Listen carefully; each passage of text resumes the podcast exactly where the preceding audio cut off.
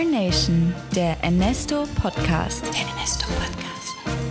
Hi, mein Name ist Laura und ich arbeite bei Ernesto. Ernesto ist die Düsseldorfer Agentur für Social Media, Influencer und Public Relations. Und warum das so ist?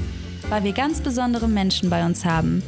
Die Menschen bei Ernesto sind das Sprachrohr der Agentur, weshalb ich mir in jeder Folge zwei Vertreter verschiedener Abteilungen vornehme, die dir aus eigener Sicht erzählen werden, was sie mit Ernesto verbinden und was Ernesto so besonders macht. Am Ende dieser Podcast-Reihe solltest du uns fast genauso gut kennen wie wir uns selbst. Hallo und herzlich willkommen zu unserer nächsten Folge des Ernesto Podcasts. Ich habe heute die große Freude, mit der HR-Managerin Nele Koslowski hier zu sitzen und dem Gruppenleiter des Content-Teams Sven Heidkamp. Seid gegrüßt. Hallo. Hallo. Wie geht's euch heute? Wie fühlt ihr euch? Seid ihr aufgeregt? Also ich fühle mich super. Wir haben ja heute Abend auch schließlich Weihnachtsfeier, aber ein bisschen aufgeregt bin ich schon. Ja, ich, das ist auch mein erstes Mal heute, deswegen äh, weiß ich nicht, was mich erwartet. Also ich bin mal gespannt. Ja, ich möchte heute mit euch eigentlich ein ganz lockeres Gespräch führen und von euch erfahren, wie ihr die Agentur aus euren Augen äh, seht, was für ein Feeling ihr hier habt, warum ihr überhaupt hier arbeitet und warum ihr nicht schreiend aus dieser Agentur rennt. Ähm, nicht, dass das jemals vorgekommen ist. Ne? Never.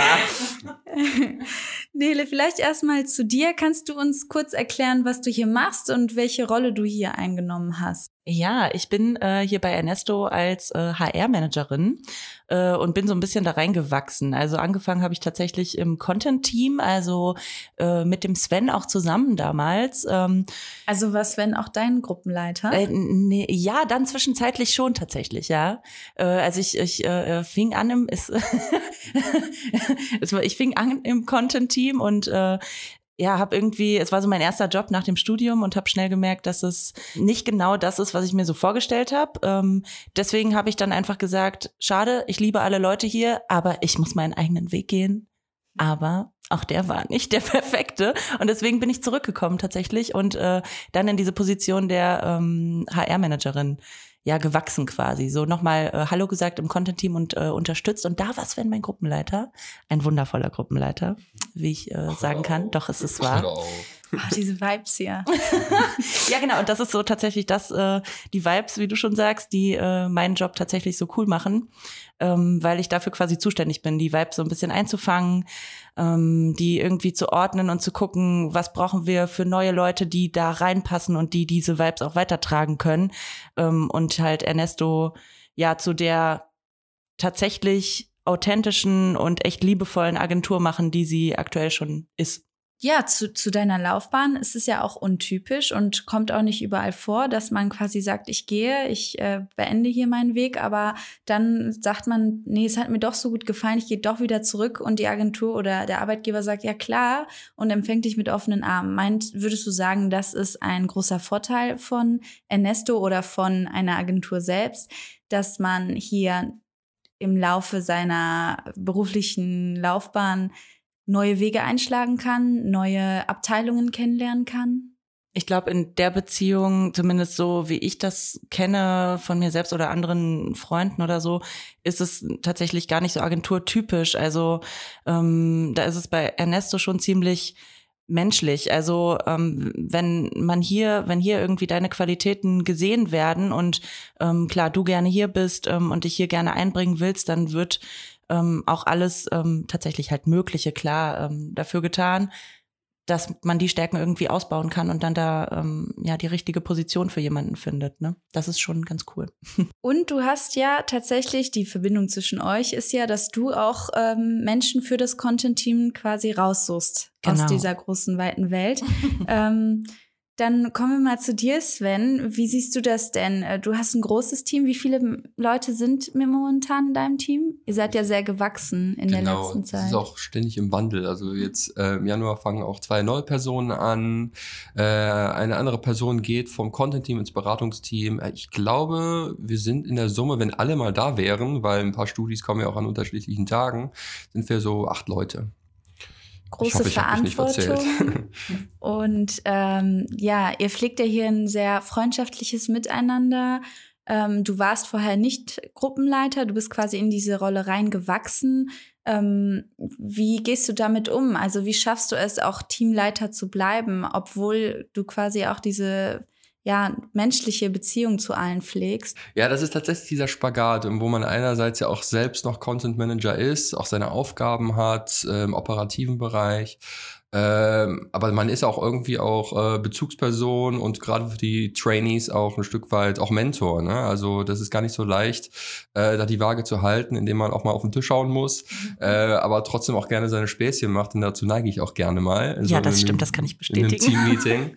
äh, ich finde, es ist wichtig, dass man im Team auch miteinander lacht, aber wenn es drauf ankommt, dann auch wirklich jedem klar sein sollte, dass ähm, ich im Grunde für alle den Kopf hinhalten muss. Und äh, da lasse ich mir auch nicht so gerne auf, auf der Nase rumtanzen. Da versuche ich auch äh, klar zu machen, dass ähm, äh, ja wir hier immer noch ein äh, Arbeitgeber sind, wo es auch auf, äh, darauf ankommt, dass man auch Kunden glücklich macht. Ne? Also das ist dann schon wirklich nicht immer leicht, weil ich auch eigentlich nicht so der autoritäre Typ bin, sondern auch eher der familiäre, freundschaftliche Typ. Äh, aber äh, das sind so Aufgaben, die kommen jetzt immer mehr. Äh, also man wächst halt mit seinen Aufgaben, so blöd das klingt.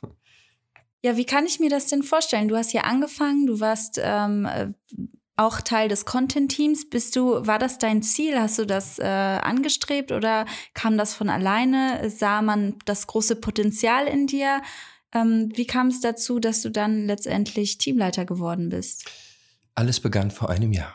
äh, unsere damalige Gruppenleiterin, die hat sich halt entschieden, aufgrund Pendlerei äh, NSU zu verlassen nach drei Jahren. Ähm, das hat uns erstmal alle geschockt, weil wir äh, so behütet waren äh, von ihr und ähm, immer genau wussten, ja, äh, die Laura, die ist da. Ähm, oh, doch noch dann, eine Laura. Noch eine Laura, genau. Und ähm, genau, dann war sie auf einmal weg und wir standen da so vor diesem Team, was keine Leitung hatte. Und äh, zum damaligen Zeitpunkt waren wir alle so ein bisschen wie so aufgescheuchte Hühner und haben gedacht, oh, jetzt geht's unter, jetzt, jetzt sind wir alle verloren, noch mehr Projekte, wer macht das denn alles?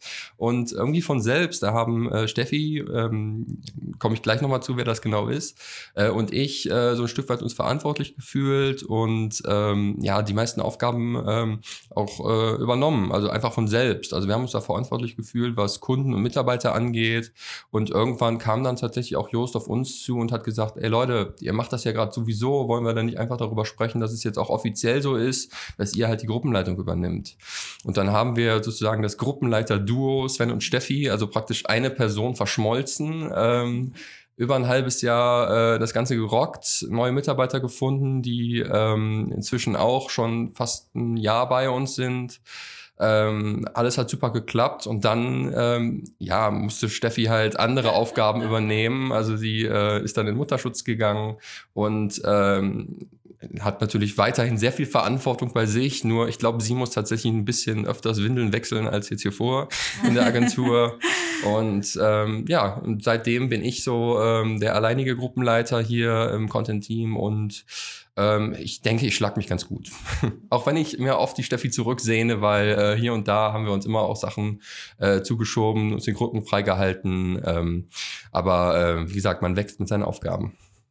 Nele, du nix zustimmend. Wir sprechen hier über große Verantwortung und Herausforderungen, die äh, Sven bevorstanden. Wann war denn das letzte Mal, dass du so richtig herausgefordert wurdest in deinem in deiner Position? Ich würde sagen, das letzte Mal war tatsächlich, als ähm, wir uns überlegt haben, sowas wie einen ja irgendwie interne Schulung anzubieten, also ähm, von uns für uns quasi, ähm, wo Just ähm, die Idee hatte, das mal irgendwie umzusetzen und ja, ich dann quasi mit der neu geschaffenen Position so als ähm, HR-Managerin prädestiniert dafür war, quasi ähm, diese Zeit äh, zu nutzen und dieses Projekt an mich zu nehmen.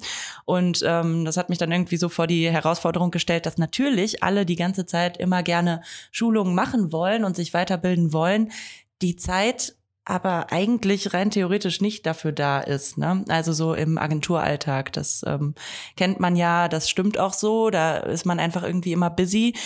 Und dann halt wirklich auf die Leute zuzugehen, zu sagen, okay, ihr wollt die Schulung, aber dann ähm, müsst ihr euch jetzt irgendwie auch die Zeit dafür nehmen, eine selber aufzubereiten. Und das wirklich jeder von euch ähm, war irgendwie eine große Voraus äh, Herausforderung für mich, weil mir das natürlich irgendwie im ersten Moment leid tat Aber im Endeffekt hat super gut geklappt. Also alle haben echt mitgezogen und ähm, es läuft jetzt einfach. Wir haben jeden Mittwoch diesen Schulungsmittwoch, ähm, der bei uns Each One Teach One heißt. Das ist das Prinzip, das dann irgendwie auch gelebt wird. Und ähm, ja, die Leute kommen von sich aus mittlerweile auf mich zu, ähm, schulen über die verschiedensten Themen und äh, das funktioniert super. Das, von daher bin ich froh, dass ich die Herausforderung quasi angenommen habe. Ja. Ja, mega. Also da hast du echt was geschaffen, würde ich sagen. Und das auch in kurzer Zeit. Ja, tatsächlich in sehr kurzer Zeit. Das stimmt. Irgendwie drei Monate oder so. Also ist, äh, geht auch länger, sag ich mal. Aber das ist ja auch irgendwie alles äh, verstrickt mit Teamwork und ähm, das, was hier passiert, das, äh, da stehen 52 Menschen hinter. Ähm, Sven, kannst du mir sagen, wann war denn dein letztes großes Erfolgserlebnis im Team? Also wann warst du das letzte Mal so richtig stolz auf dein Team wo konntet ihr echt Erfolge feiern? Eigentlich kommt das ständig vor, weil. Ähm, oh, bisschen ja, Selbstlob muss sein. Nee, also tatsächlich ist es so, dass wir halt wöchentlich unser Team-Meeting haben, wo auch jeder so aufgefordert ist, einfach mal so seine Arbeit mitzubringen. Denn es ist ja tatsächlich so, man konzentriert sich sehr viel auf sich selbst und kriegt gar nicht so sehr mit, was die anderen so machen. Deswegen soll jeder, jede Woche ist die Hautaufgabe immer was mitbringen, was man so gemacht hat, so äh, in der letzten Woche, das zu zeigen. Und äh, da ist es tatsächlich immer so, dass man. Äh, ähm, immer auch beeindruckt ist von den anderen, weil die haben dann einfach noch andere Kunden, andere Projekte, auch eine ganz andere Herangehensweise, wo man dann immer äh, denken muss, so, boah, so hätte ich das aber nicht gemacht, aber es ist halt geil so und äh, ich glaube, das macht es dann aus, dass man halt auch äh, nicht immer nur die richtig großen Sachen feiert, sondern tagtäglich die Sachen auch ähm, ja zelebriert, wo man ähm, vielleicht auch äh, das vielleicht auch so ein bisschen untergeht. Ne? Und äh, für alle Zuhörer, die das vielleicht nicht wissen, wir haben hier so unser Nesto TV, das heißt, es sind einfach Bildschirme über den Arbeitsplätzen von uns allen und wöchentlich wird da äh, neues Zeug reingespielt und äh, das ist im Grunde unser Output der Woche, den wir einmal festlegen, äh, rumschicken und dass jeder in der Agentur so mitbekommt, was wir so machen. Und ähm, das ist halt echt cooles Gefühl, wenn man so nach oben guckt, wenn man mal eine ruhige Minute hat und so sieht, äh, krass, das ist von uns, das hätte ich aber nicht gedacht. Und das kann man schon auch als äh, Erfolg verbuchen, wenn man äh, gar nicht so sehr mitbekommt, äh, was für einen geilen Scheiß wir hier zum Teil machen. Cool, wirklich äh, toll, echt also, wie du schon sagst, man bekommt nicht immer mit, was die anderen machen. Da kann ich auch ein Lied von singen. Aber das dann auch äh, mit Erneste TV zu verbinden, ähm, das das macht, glaube ich, auch für Außenstehende einen Eindruck. Also wenn wir jetzt hier neue Kollegen äh, ähm, einstellen, wenn du die jetzt hier, das ist jetzt an dich gerichtet, Nele, wenn du die hier rumführst und denen die Agentur zeigst, macht das Eindruck? Ähm, kommt das nach außen? Meinst du, es kommt an? Sehen die Leute, was hier passiert? Ja, ich glaube auf jeden Fall. Also ähm, das, das ist auf jeden Fall was, was ich auch ziemlich schnell ähm, mitbekommen habe, dass ähm, Vorstellungsgespräche bei Ernesto in der Regel sehr äh, äh, dankbar und sehr beliebt sind. Also selbst wegen den ähm, Snacks. es gibt gar nicht immer Snacks, das ist mal so, mal so. Je nachdem. Aber äh, nee, irgendwie sind wir, also es ist uns immer super wichtig, ähm, also mir sowieso und dann auch, egal welche Person ich mit in das Gespräch reinnehme, ähm, als so zweiter ähm, Zuhörer und Beobachter, sag ich mal, ähm, ist es uns super wichtig, dass einfach eine echt äh, angenehme Atmosphäre herrscht und eine offene und dass man sich da wirklich kennenlernt. Also soweit das überhaupt möglich ist innerhalb von einer Stunde oder wie lange man dann da halt sitzt, ne? Ähm, und auch wenn wir dann ähm, nochmal so einen kleinen Rundgang durch die Agentur machen äh, und alle Abteilungen einmal so kurz ähm, zeigen und eben auch das Ernesto TV zeigen, dann sind die Reaktionen eigentlich durchweg super positiv und ähm, eigentlich kommt immer rüber, dass hier gleichzeitig irgendwie eine ambitionierte, konzentrierte, aber auch irgendwie herzliche und irgendwo auch freundschaftliche Atmosphäre herrscht. Und ähm, das ist ja auch genau das, was ich den Leuten, die sich bei uns bewerben, vermitteln will. Also ähm, ich glaube, jemand, der irgendwie super der krasse Karriere-Heini ist und nur danach strebt, super schnell äh, aufzusteigen, weiß ich nicht, und so eine Ellenbogendynamik, Mentalität so hat, der wird bei Ernesto irgendwie nicht so super aufgehoben sein. Also da stößt man in dieser Form schnell an seine Grenzen, würde ich mal sagen. Also wir kommen schon ein bisschen auf die Menschen, die Bewerber zu sprechen und worauf es äh, hier ankommt. Ähm, kannst du da mehr zu erzählen? Also wenn ihr Personen auswählt für die Agentur, Bewerber auswählt, wie geht ihr auch mit Lücken im Lebenslauf um oder mit Quereinsteigern? Also was ähm, zahlt sich hier richtig aus? Was würdest du sagen? Also ähm, Lücken im Lebenslauf ähm, kann ich natürlich nicht äh, leugnen, dass die auffallen. Das ist so. Ähm, oftmals ist es so, oder beziehungsweise für mich macht dann auch eine gute Bewerbung aus, dass in einem Anschreiben vielleicht oder auch in einem E-Mail-Text, je nachdem, einmal kurz darauf eingegangen wird. Also jetzt nicht, ja, da ist übrigens eine Lücke, weil das und das, sondern wenn für mich nachvollziehbar durchklingt, ähm, was dieser Lebenslauf für diese Person bedeutet, warum irgendwie der so ist, wie er da steht, dann ist eine Lücke für mich absolut kein Ausschlusskriterium. Und ähm, bei Quereinsteigern ähm, ist es quasi ähnlich, ähm, liebend gerne quasi, weil alles, was du irgendwo anders äh, oder von extern, sag ich mal, mitbringen kannst, das kann für uns nur nützlich und irgendwie förderlich sein, weil ähm, wir im Zweifelsfall diese Erfahrung hier noch nicht haben. Ne? Und ähm, ein Quereinstieg bedeutet für mich auch immer, dass die Person ähm, ja den Willen hat, eben sich hier neu zu finden, irgendwie das neu auszuprobieren und ähm, da auch total hintersteht. Und von daher, ja, passt das dann schon, würde ich mal sagen. Wenn es dann auch noch persönlich passt beim Kennenlernen, dann sollte es irgendwie rund sein, ja. Nele, du hast es eben schon angedeutet, du hast die Agentur vor einiger Zeit mal kurzzeitig verlassen, bist aber wieder zurückgekommen. Äh, Sven, wie sieht's bei dir aus? Meine letzte Frage an dich. Ähm, einmal Agentur, immer Agentur, wie ist das? Ja. Würdest du sagen, du könntest in einen ja, klassischen Betrieb äh, einsteigen oder prägt das schon, wenn man einmal in einer Agentur gearbeitet hat?